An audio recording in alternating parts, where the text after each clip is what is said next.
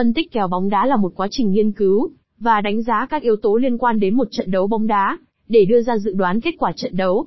Dựa trên kết quả phân tích, người chơi có thể đưa ra quyết định đặt cược vào đội nào. Phân tích kèo bóng đá là một công việc phức tạp và đòi hỏi nhiều kiến thức và kinh nghiệm. Tuy nhiên, nếu bạn có thể phân tích kèo bóng đá một cách hiệu quả, bạn sẽ có cơ hội thắng cược cao hơn tại website fanxkeo.com.